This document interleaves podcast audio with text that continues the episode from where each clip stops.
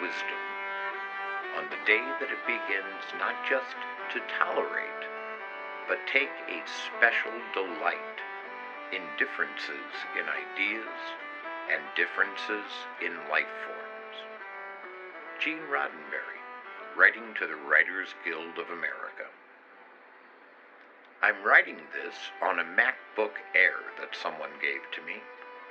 I'm sitting at a built in plastic surface extending not three feet beyond the wall of the trailer in which I live, in a massive backyard in California. There is marijuana on the other side of the screen on this little table. To my right is my soda safely situated on the kitchen counter so if it spills, we avoid catastrophe, yet easily in reach of my right arm.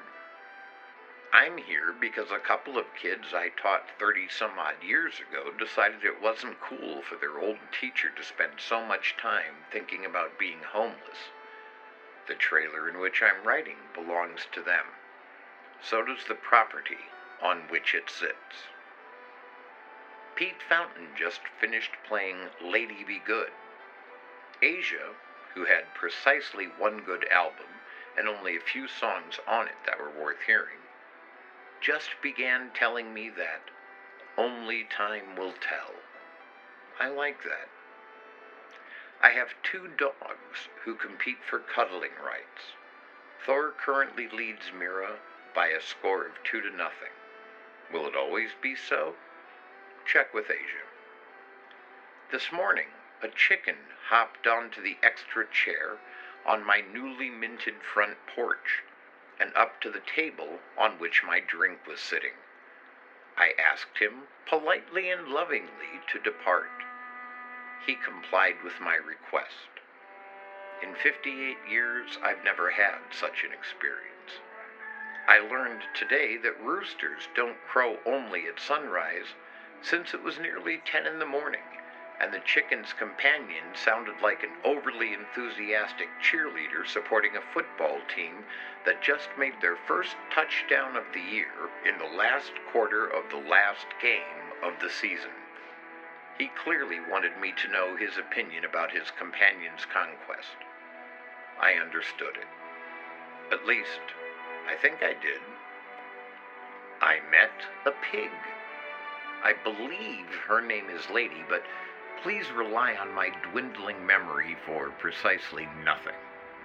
It certainly isn't Old Major or Snowball.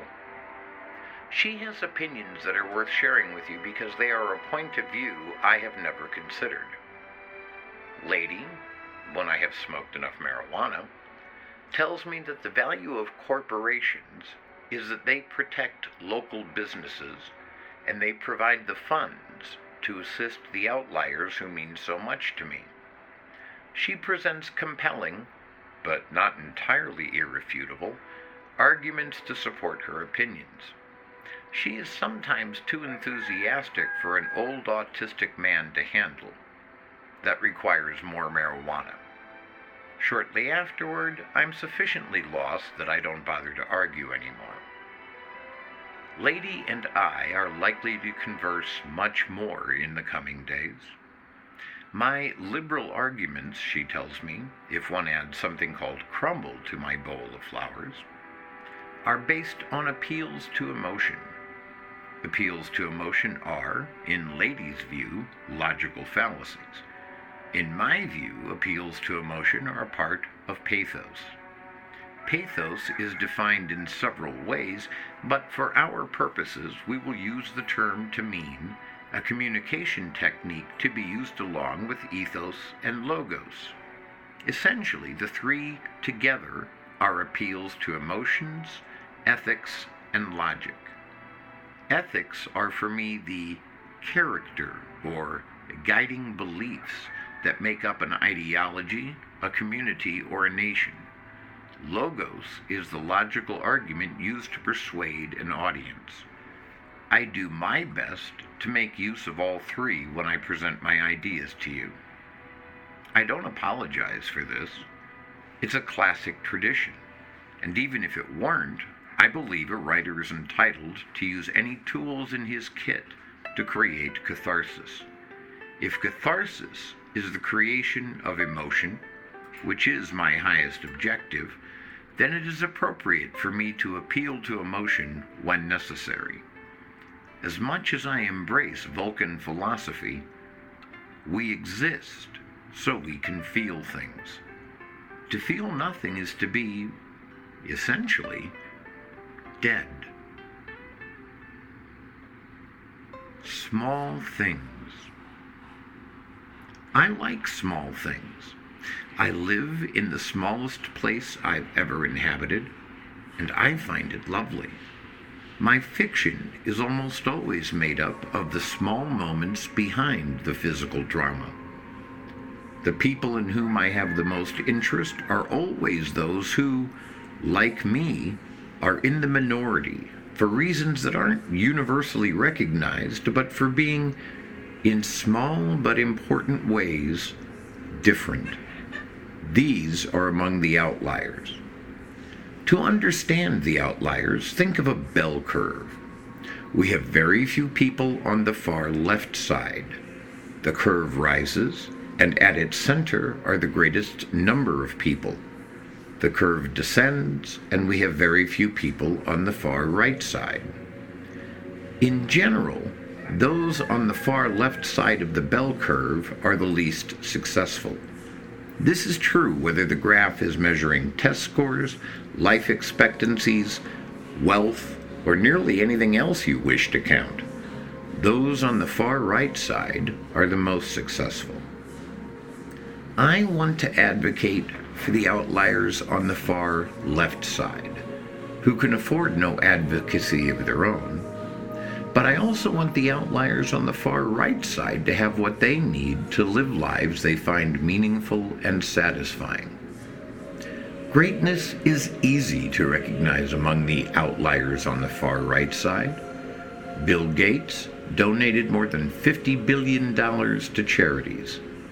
J.K. Rowling forfeited her billionaire status to donate more than $160 million to charity and said, You have a moral responsibility when you've been given far more than you need to do wise things with it and give intelligently.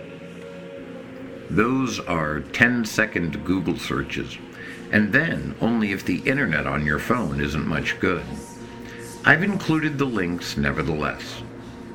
I'm grateful to many, but not all, of the outliers on the far right side. I don't think, however, that they need my help.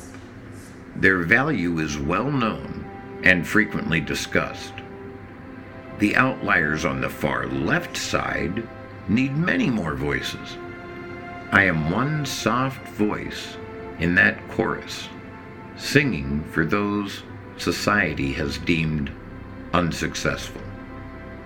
It's easy to speak for the majority. Most of the world is created to service the needs of the majority. There are fewer people to speak for Dr. Seuss's Who's. The argument against the outliers is that, because they made choices that don't meet with the approval of the majority, they are to be ignored. Many of us, for example, are choosing not to be vaccinated. The argument goes, then, that if we choose not to get vaccinated, which is what the majority believes to be the right thing to do, if we get COVID, we should either get no more medical care or we should pay more for it. Some part of the majority are willing to make exceptions for those who cannot get vaccinated for medical reasons. And this is where the slippery slope begins. If we grant one exception, we can grant another. Perhaps it wasn't medical reasons that kept someone from getting vaccinated.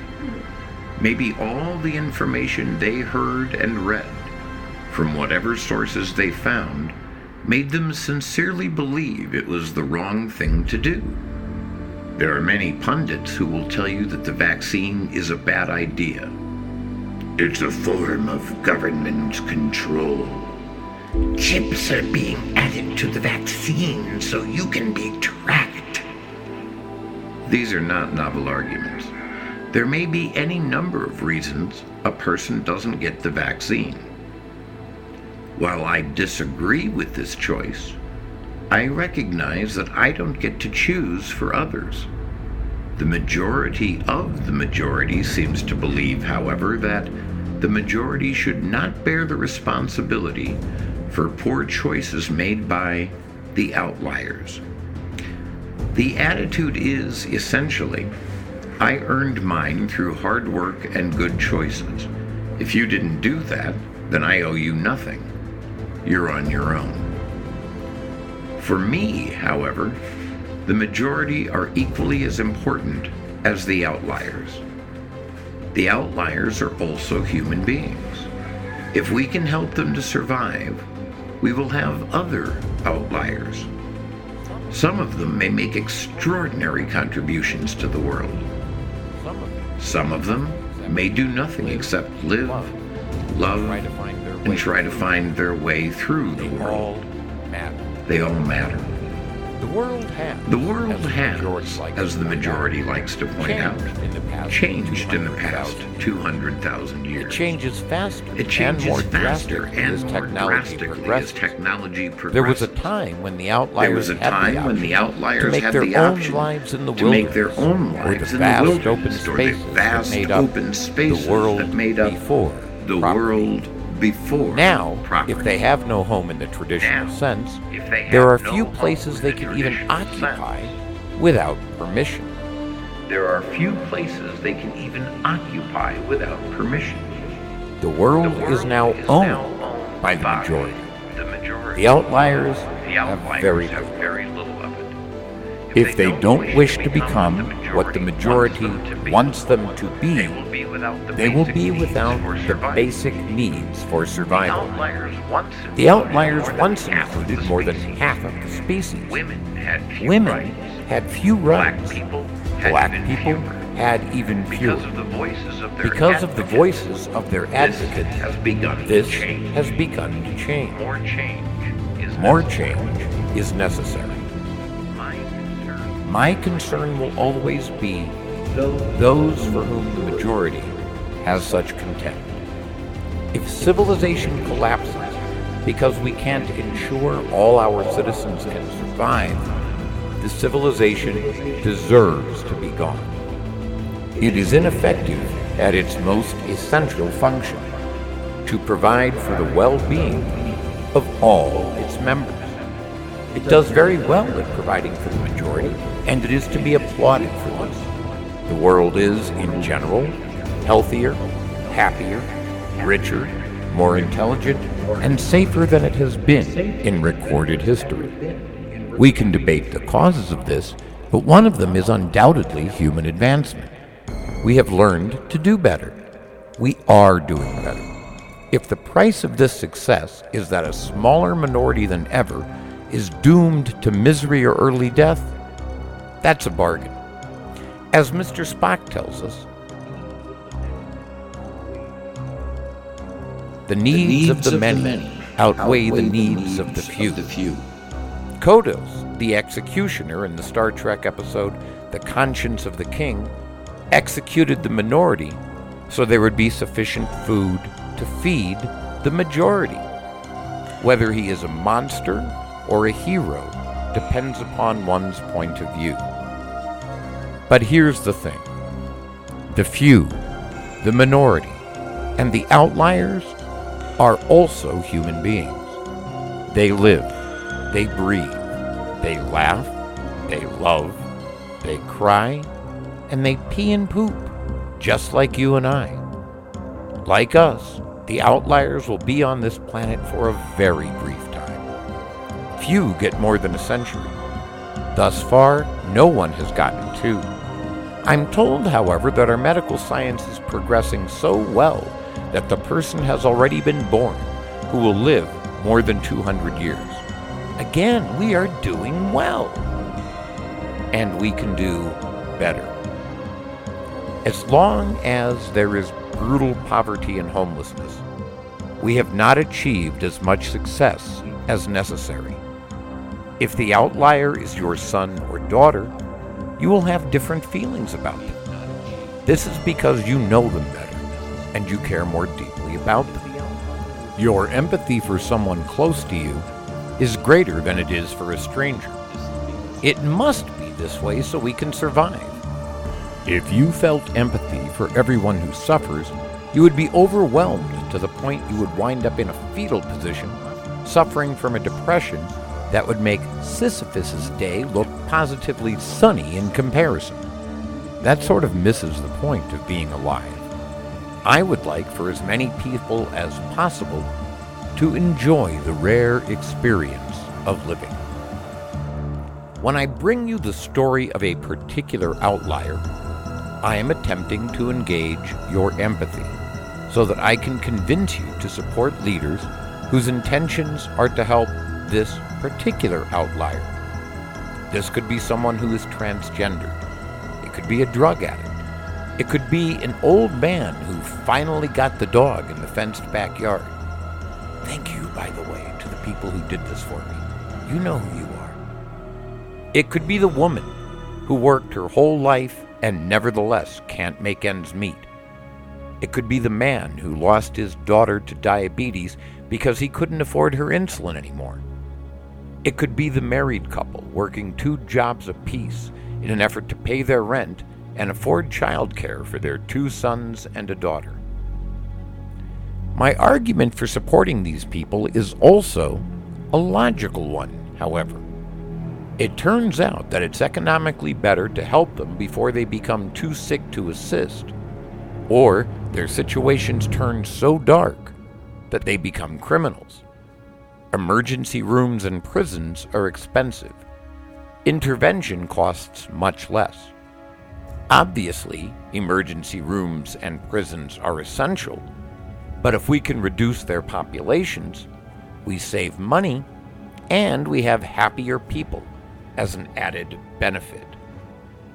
The Commonwealth Fund tells us, quote, while Medicare for All captures the most attention, a comparison of the reform proposals reveals that their approaches to achieving universal coverage are far more nuanced than this term would suggest.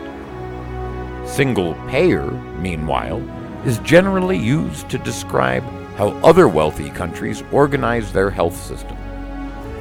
But a closer look similarly shows a wider variety of approaches than this catch all term implies. Other high income nations manage to ensure all their residents and spend less per capita than the U.S. But some of them do that by covering everyone through a regulated system of health plans, while others truly have a single public plan for everyone. The link is in the show notes. I don't pretend to know the best way to overcome all of our problems. I'm not an economist or sociologist. What I know is that we can do better at helping the outliers. As the last remaining animal commandment, written by the pigs, tells us, all animals are equal, but some animals are more equal than others. George Orwell, Animal Farm. I disagreed when I first read it in high school. I continue to disagree 40 years later. The Outliers. This show is written, produced, scored, and chorused by outliers. We are not members of the majority. One of us is a homosexual. Both of us are somewhere on both the autism and atheism spectrums. Both of us are poor, and both of us are alive because people help us. One of us is disabled. To dismiss the outliers as insignificant is not only to dismiss Fred's front porch, but independent artists around the world.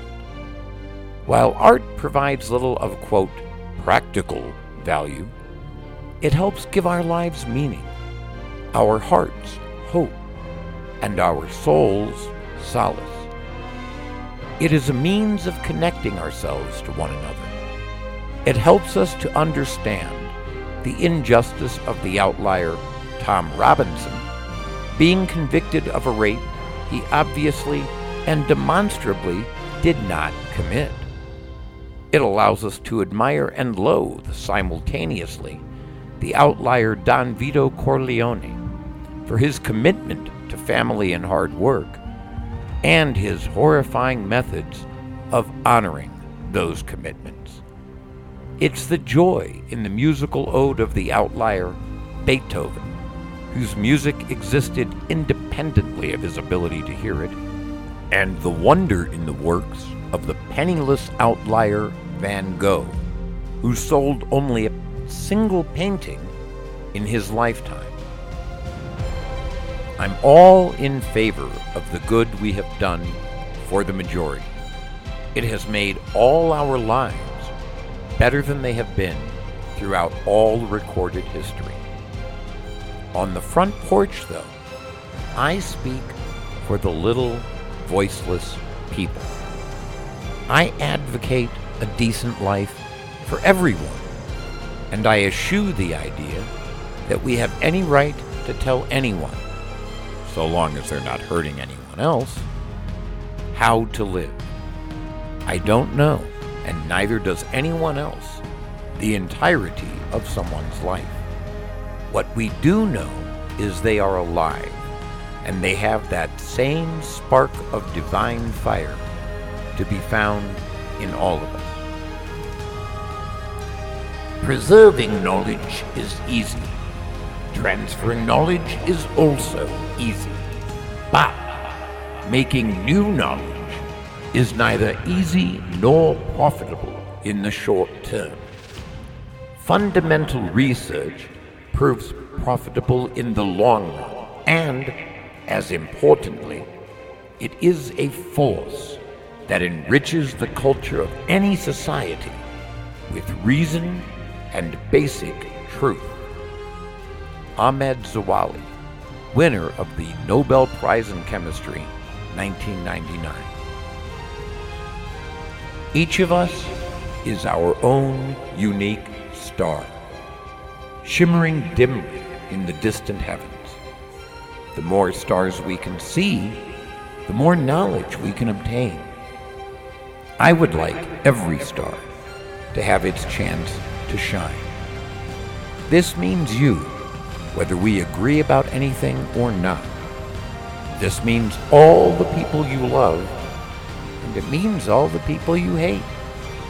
We are unlike stars, however, because our lives are so brief. Let's put aside our feelings of disdain for those who are different from us, and let's see how the outliers shine with the rest of us.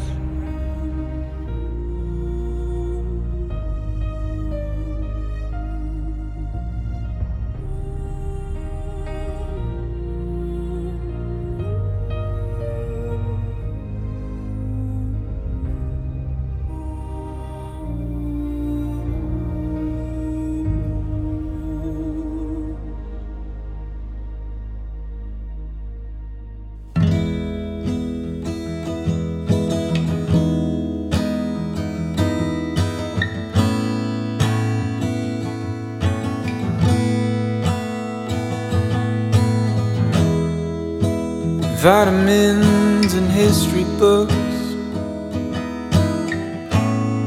psychology, and a different way to look at it all. Cause my perspective is broken.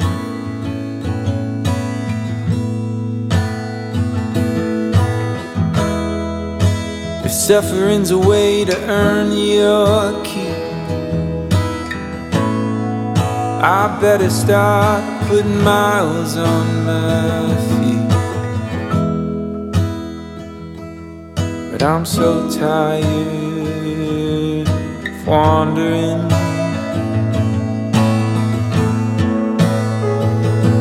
Yeah.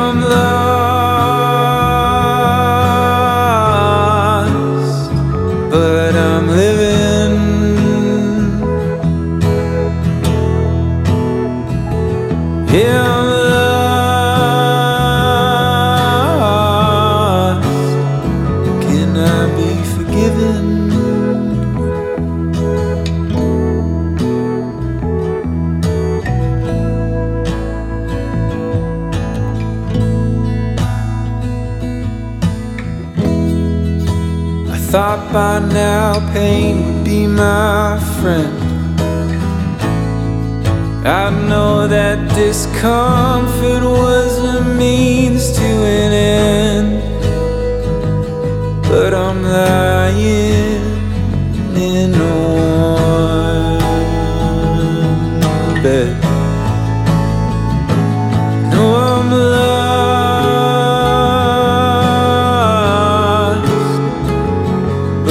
I'm living.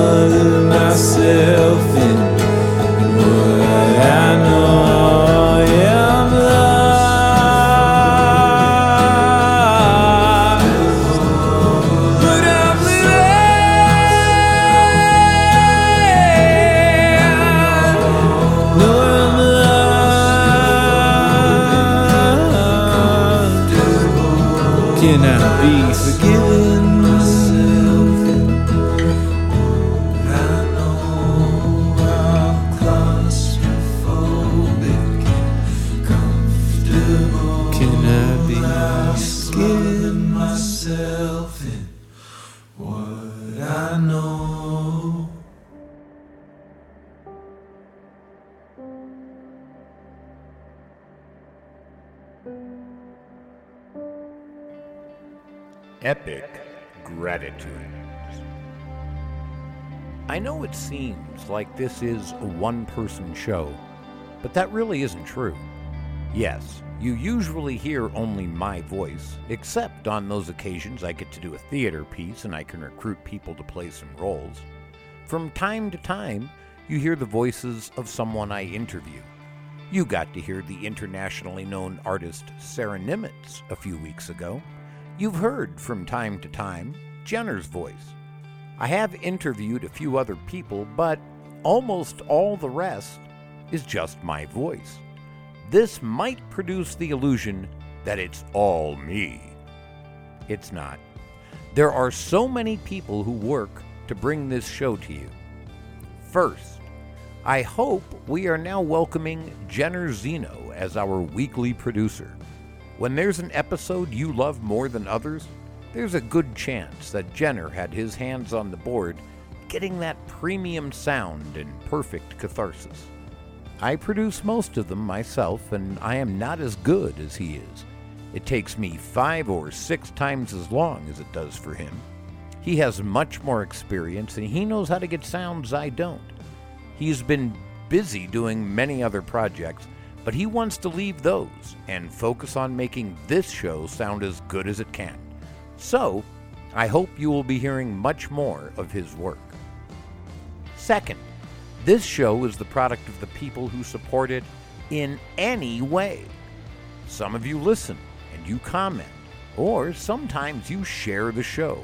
And in that way, you give me the feeling that I'm not singing an aria in an empty cave. Without that, the rest of it doesn't matter because I can't do this if I don't think anyone is listening. You matter. Others helping get named fairly frequently, and I'm going to name them proudly again in just a few minutes. They don't just listen, which is vital, but they help pay my rent. They're saying my work is to be taken seriously enough to invest what they can in it. How much more can an artist want? Finally, this show is the product of all of the art and people I encounter. The most obvious example is Sarah Nimitz's Shine, a song you should go buy on Bandcamp because it's amazing and you should support Sarah. I end most of the episodes with a reference to us shining because I believe it's what we all do in our endlessly different ways. Sarah writes and performs music. Chuck sings and plays trumpet. John sings and plays bass. And those are just the professional artists. They make a living at it.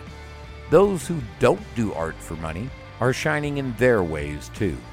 They're working hard to make the world better for someone else in some way or other.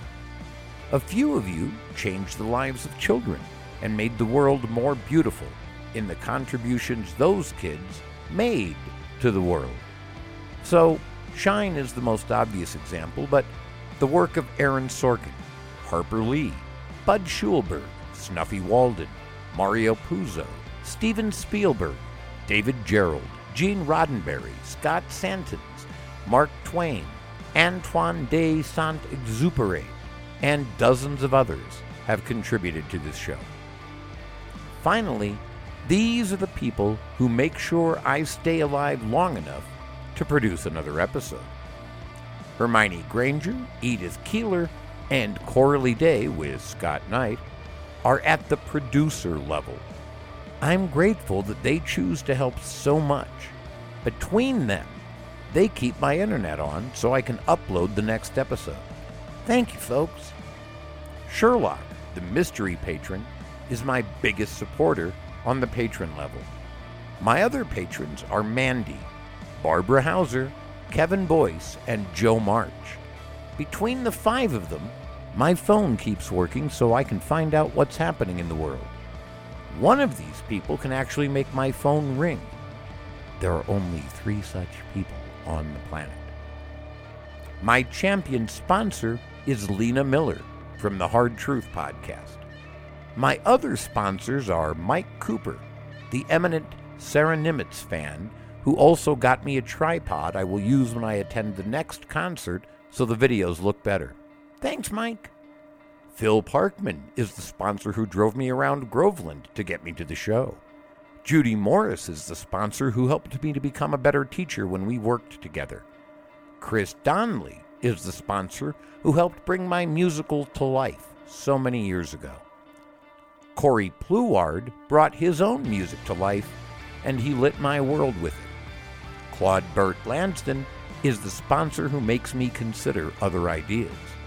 Jesse Rogers expands on UBI thoughts. Virginia Rupert is a good friend from the old hashtag coffee days. Scott Shelby is a Sarah fan with a great sense of humor. Mark Rosema is the best writer I have ever met in person. Laura Engram is a compassionate activist. Natalie is an entrepreneur who helps the show reach a larger audience from time to time. We went to high school together.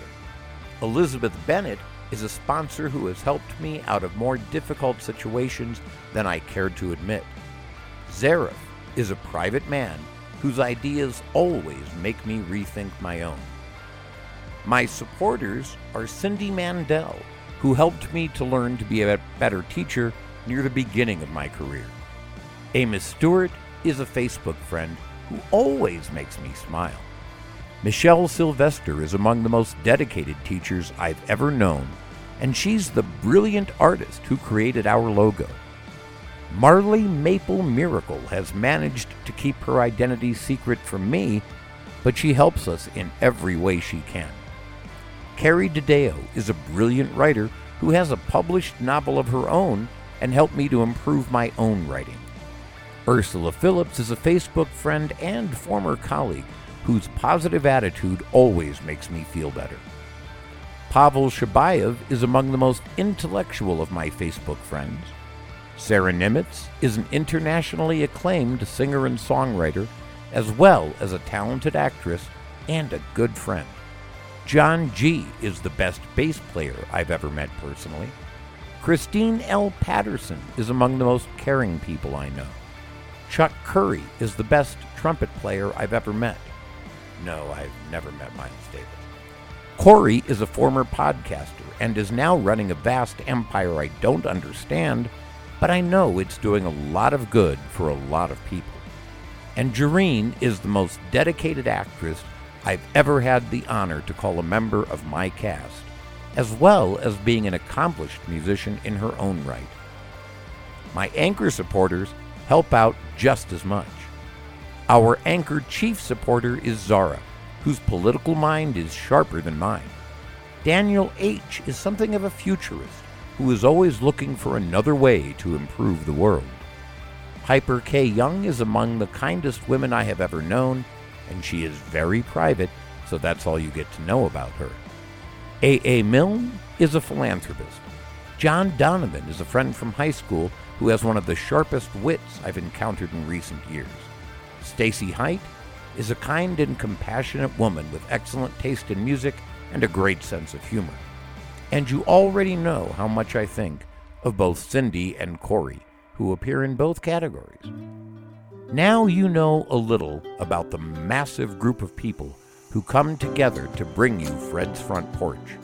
Without every one of these people, the show just couldn't happen. And I like to believe you're as grateful to them as I am. Thank you for being a friend. And thank you for helping us all to shine.